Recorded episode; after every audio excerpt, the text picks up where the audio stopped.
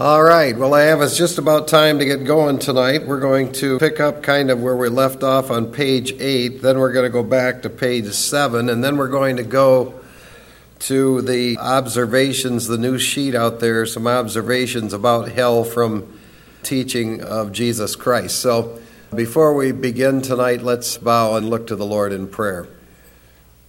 Our Father, we thank you for your precious word and your people who've come out tonight. We pray that you would use your word to minister to us this evening. I pray that we would be well grounded in the word of God and would be able to defend truth. And we'll thank you for that in Jesus' name. Amen.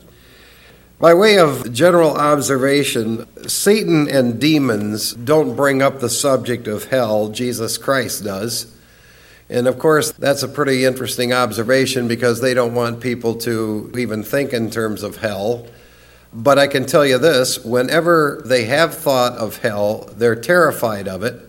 In fact, I would have you just go to Luke chapter 8 for just a moment and see this episode when the Lord Jesus Christ was confronting demons. And there was apparently a large number of demons that were involved with this particular individual in verse 26 of Luke 8, then they sailed to the country of the Gerasenes, which is opposite Galilee. And when he came out unto the land, he was met by a man from the city who was possessed with demons, and who had not put on any clothing for a long time, and was not living in a house, but in the tombs. Seeing Jesus, he cried out and fell before him, and said in a loud voice, What business do we have with each other, Jesus? Son of the Most High God, I beg you, do not torment me. For he had commanded the unclean spirit to come out of the man, for it had seized him many times, and he was bound with chains and shackles and kept under guard, and yet he would break his bonds and be driven by the demon into the desert. And Jesus asked him, What is your name? And he said, Legion, for many demons had entered him. They were imploring him not to command them to go away into the abyss. Now there was a herd of many swine feeding there on the mountain, and the demons implored him to permit them to enter the swine, and he gave them permission. So, what we would learn about demons here is they do not want anything to do with this place that's known as the abyss, and we'll try to specifically identify that later in a different study what that abyss is. But that's a hellish place where demons go. And they obviously are so terrified of this place that they don't want to go there.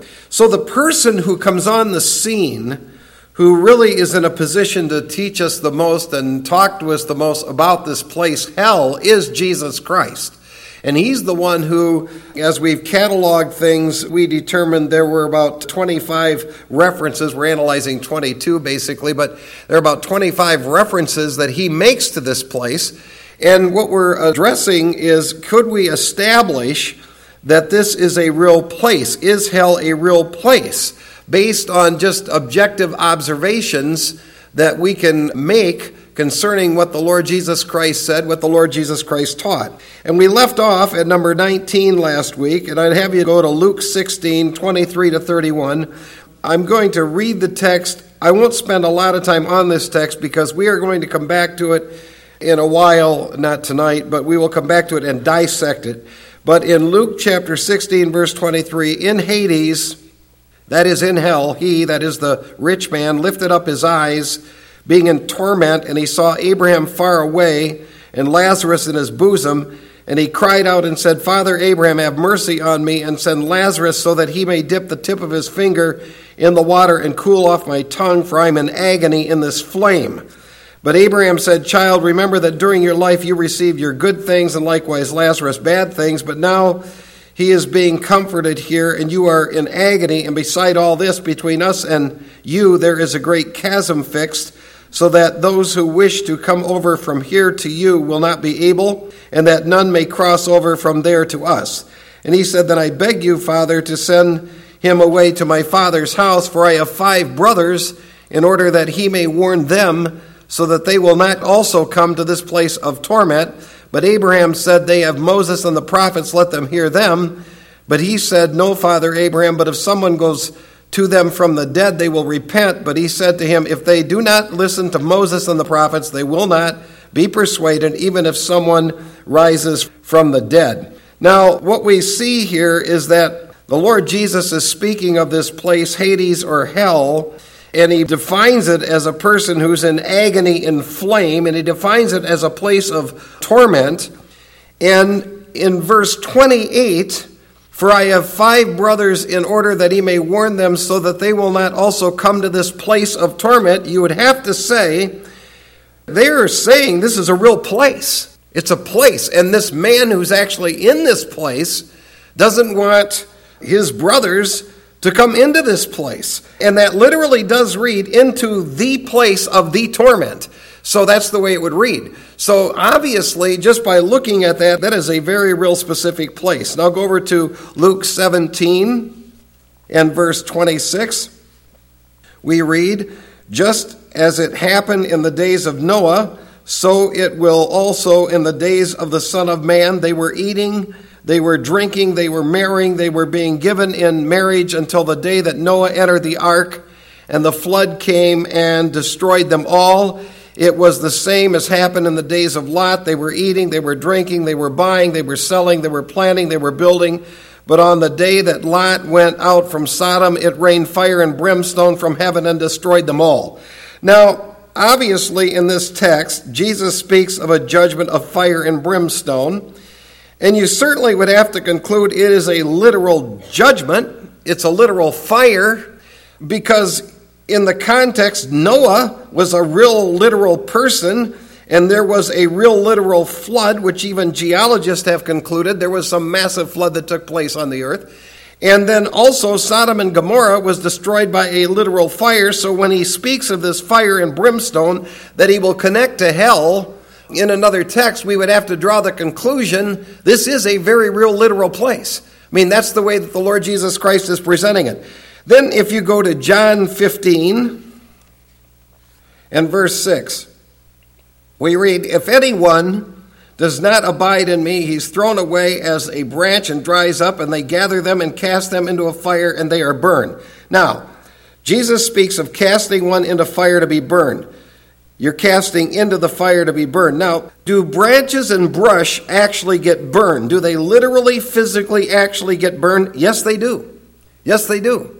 So, if we draw the analogy that there is this place that Jesus talks about where people go where they burn in fire, and then he uses analogies pertaining to judgment, it would be like, for example, if you throw away a branch and it dries up and you burn it, You'd have to say, well, that's pretty literal stuff he's referring to here. He's using this to make a literal point that there are places where you can be burned. And then one more will be Revelation 118, which is so important.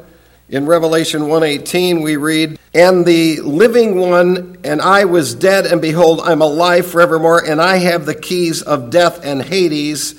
He has the keys of death and Hades, which is important to doctrine and theology because Satan is not the ruler over hell.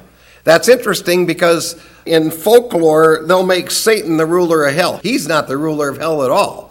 Fact of the matter is, he has no power to put anyone into hell, and he has no power once he's in there he's going to be in the same burning fire. By virtue of the fact that there are keys, we would say this is a real place. Now, those are the teachings of Jesus Christ. So now, before we go back to page 7 and finish up with some of the other references, take your observation page about hell from the teaching of Jesus Christ, and we want to make tonight 16 observations based on those passages we covered last Wednesday and tonight. Observation number one and I am not citing all the references that we went through, but we cite enough to give you the gist of it. Observation number one Hell is a place into which one may be cast. And by using that preposition into, eis in Greek, it is a place that a person is not in, but they can actually go into this place, movement into this place. That preposition teaches that.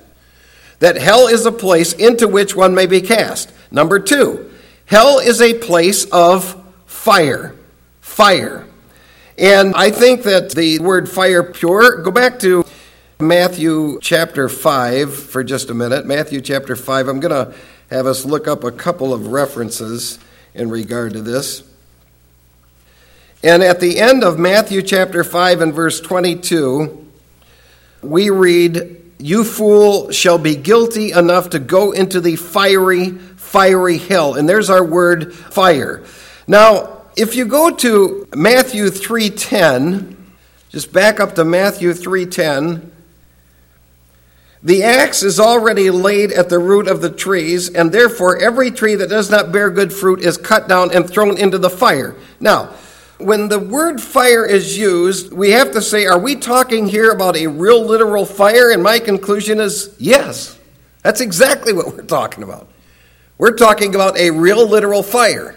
And when the Lord Jesus says that there's this place of fire that one may be thrown into, you can be sure he's talking about a very real place with a very real fire. And the fire burns like burns up wood. I mean, that's the analogy that he gives to us.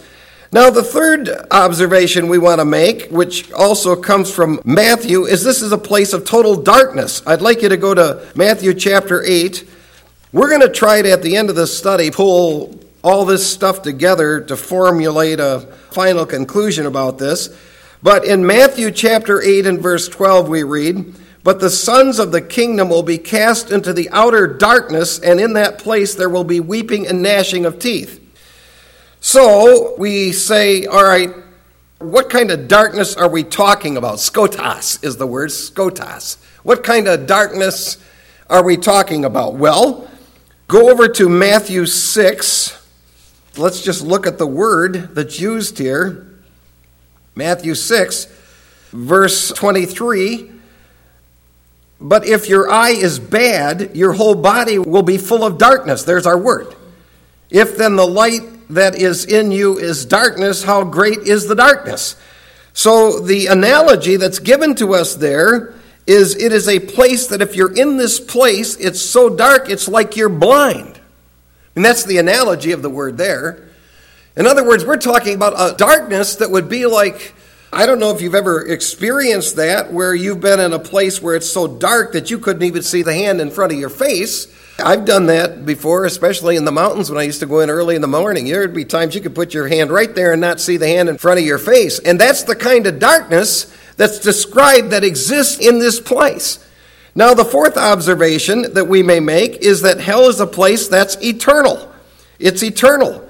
And I'm picking a lot of these from Matthew, and then we're going to go to Luke too. But in Matthew chapter 25, and you can go back through all the references where we have these things, but in Matthew 25 41, we read that he will also say to those on the left, Depart from me, accursed one, into the eternal fire which has been prepared for the devil and his angels.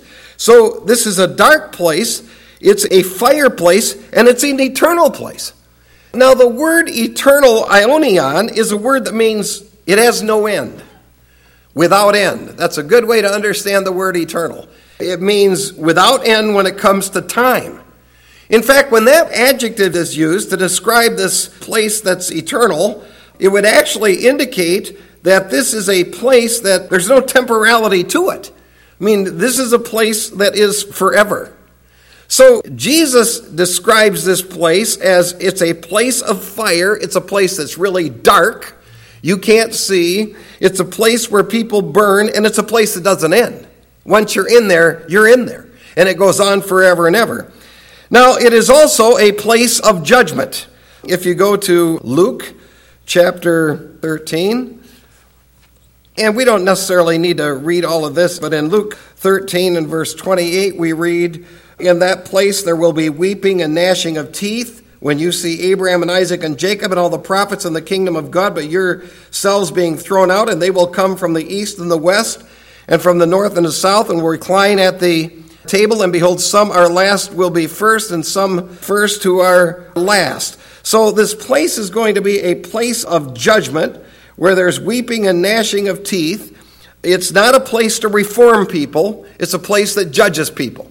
When you go into this place, you're not going in there so we can have some type of reform, so you might repent and you might get out of there. If you go into this place, it's a place of judgment, it's a place of fire, it's a place of total darkness, and it's a place that's eternal. You're not going to get out. We already mentioned the fact, number six, it's a place of torment. And the word there, and we'll crawl through that text later, not tonight, but later, that's a place of intense pain. Intense pain for one that's in there. It doesn't let up, it doesn't relinquish. Hell is also a place, number seven, where nothing dies. Now, I want you to go to Mark 9. We looked at this last week. We kind of were finishing up with this, but I want to go back to that, and I want to point out something from Mark chapter 9. And in Mark chapter 9, we read in verse 42 these words Whoever causes one of these little ones who believed to stumble, it would be better for him if, with a heavy millstone hung around his neck, he had been cast into the sea. If your hand causes you to stumble, cut it off. It is better for you to enter life crippled than having your two hands to go into hell, into the unquenchable fire where their worm does not die and the fire is not quenched. If your foot causes you to stumble, cut it off. It's better that you enter life lame than having your two feet to be cast into hell where the worm does not die and the fire is not quenched. If your eye causes you to stumble, throw it out. It is better for you to enter the kingdom of God with one eye than having two eyes to be cast into hell where their worm does not die and the fire is not quenched. Now, what is stressed there is any person who ends up in hell is not going to die including a worm is not going to die. When you bring out the worm, you're talking about the creature that is at the lowest level in the heart of the fire. If you're in a place that's fiery and you've got a worm there, they're at the lowest possible level in the most intense place where the heat and the fire would be burning. And the text is very clear in that place, the worm doesn't die. In other words, any person who's going to hell is not just going to go there and die and be done with it. No, they're going to be in this place forever and ever. Now, I want to bring out an important point about Matthew 10 28. If you go back to Matthew 10 28, this is observation number 8. And the observation number 8 is hell is a place that houses a person's body and soul. I want to go back and talk about that for a minute. Matthew 10 28 says, do not fear those who kill the body, but are unable to kill the soul, but rather fear him who is able to destroy both the soul and body in hell. What we learn from that is all people in hell have a body, and all people in hell have a soul. That's what we learn. Now, obviously, it's not the flesh body that would burn up, because if they had a flesh body like the body we have, it would just burn up. It's not going to burn up. So they have a body, they're recognizable while they're there, and they also have a soul while they're there. And the body and soul that a person has who's actually put in hell is capable of burning. It's capable of burning forever and ever. And that is exactly what that text would imply. Now, we know from Luke 12 that hell is a place for unbelievers. That's our ninth observation. So if you reject Jesus Christ, hell is where you go. See, some people say hell is for bad people, but good people won't go to hell. That's crazy doctrine. No, there'll be plenty of what people would call good people burning in hell. The issue of going to hell or not going to hell is believing in the Lord Jesus Christ who took our punishment and took the wrath of God on him to keep us out of this place. But if a person rejects Jesus Christ, I don't care if they're bad or good. If they reject Jesus Christ, this is where they're going to go. They're going to go to hell. Now, the tenth observation that we want to make comes from a couple of passages that I want to take you to, and I want to talk about this for a minute, and that is hell is a place of isolated imprisonment. It's a place of isolated imprisonment. Let's start with, well, as long as we're open to Matthew, let's go to Matthew 24 51. And we read, And he will cut him in pieces and assign him a place with the hypocrites. In that place there will be weeping and gnashing of teeth. All right, I want you to notice the noun place we pointed this out last week. It's the noun meras in Hebrew. It is a word that speaks of different portions, different parts to it. In fact, let me show you how that word is translated this place earlier in the book of Matthew. Go back to chapter 2 and verse 22, in Matthew chapter 2 and verse 22. But when he heard that Archelaus was reigning over Judea in the place of his father Herod, he was afraid to go there, and after being warned by God in a dream, he left for the regions, there's our word, regions of Galilee. So you're talking about different parts, different portions, different divisions. And obviously, there must be something to this in hell, different divisions and different parts where people are. If you go to Luke chapter 12, Luke chapter 12, and notice verse 46 the master of that slave will come in a day when he does not expect him, and in an hour he does not know, and will cut him in pieces and assign him a place with the unbelievers. And there's our word, place with the unbelievers. So we have this specific place that contains different parts or portions or divisions, different districts, as it were. Now, if you are in isolated imprisonment, the question arises, and I'm going to try to just build the doctrine of hell on what the scripture says, period. I'm not going on philosophical arguments. Believe me, I've read a bunch of them. And I have studied what people speculate. I'm not going to base this on speculation. I'm going to go with the words. If there is a place, a specific place where a person who's an unbeliever goes in hell, it's a place of fire. It's a place of total darkness. It's a place that's eternal. It's a place where they're never going to get out. It's a place of nothing. It could be like a place of isolation in a prison. And I want to show you something interesting because if this is accurate, if we're accurate in our conclusions here, then what we would say is somebody in hell can't just look around and see a bunch of other people in hell. And somebody in hell can't look over there and say, well, now I see more intense fire burning over here than's burning here. And let me show you something real interesting that comes from that Luke text, Luke chapter 16. Luke 16, I find this very, very fascinating and very informative. The rich man dies, and Lazarus dies, and Lazarus, of course, goes to Abraham's bosom, and the rich man ends up in Hades. All right, hell. Verse 23 he lifted up his eyes. Spot that. He lifted up his eyes. He's not looking this way to see him, he's not looking over there. I see Abraham's bosom. He lifts up his eyes, which would perhaps teach us that once a person is in the imprisonment of hell, the only direction that they could look where they could potentially see anything would be look up. You can't see anything looking any other way because you have this darkness described. But you'll notice carefully the text, and I analyze this, it does say in Hades, he lifted up his eyes being in torment. So he's not looking around, he's not looking horizontally in any way, shape, or form and seeing anything. He looks vertically and when he looks vertically, that's when he's able to see something, which, of course, he cries out when he sees Abraham and asks him to get out of that place. So, hell is a place of isolated imprisonment. We also know from Matthew 8 12 that hell is a place where there's weeping. We saw that. There is the weeping and there is the gnashing of the teeth. The word weeping is a word, klauthmas, a wailing type of thing a crying and wailing based on grief and pain. I'm just laying out what the Bible reveals about hell. This is a place where there's wailing, there's pain, it's eternal, it's dark, it's nothing dies, you can't escape. One that's in there is in there forever. It is a place that is literal. We made that observation in Luke 17 tonight, just as Noah and the judgment of the flood was literal, and just as Lot and Sodom and Gomorrah were literal, so is hell. Hell is a place of gnashing teeth. Now, that word gnashing, brugmas, is a word that speaks of biting and grinding teeth with great fast intensity.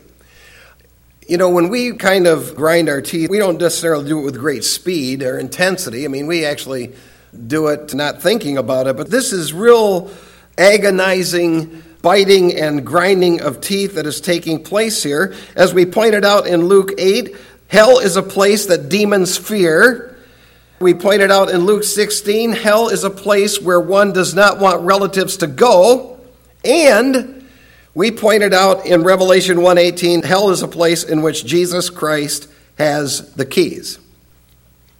So, based on those observations, and those observations come straight from what Jesus Christ taught when he was here. No one else would be in a position to know this place, know about this place, to be able to describe this place, because if they leave this world and go to this place, they're not coming back to tell us. So the only one who could come into this world who would be in a position to actually lay out what this place is like would be Jesus Christ. And the devil and the demons are not about to tell people what hell is like because if people come to terms with the truth of what hell is actually like, you'd be a fool not to come to faith in the Lord Jesus Christ and turn away from the world and the devil and the flesh and anything else that's connected to him. I mean, you'd be a fool not to do that. So we would conclude based on this that hell is a real place. It really does exist. It's not a party place.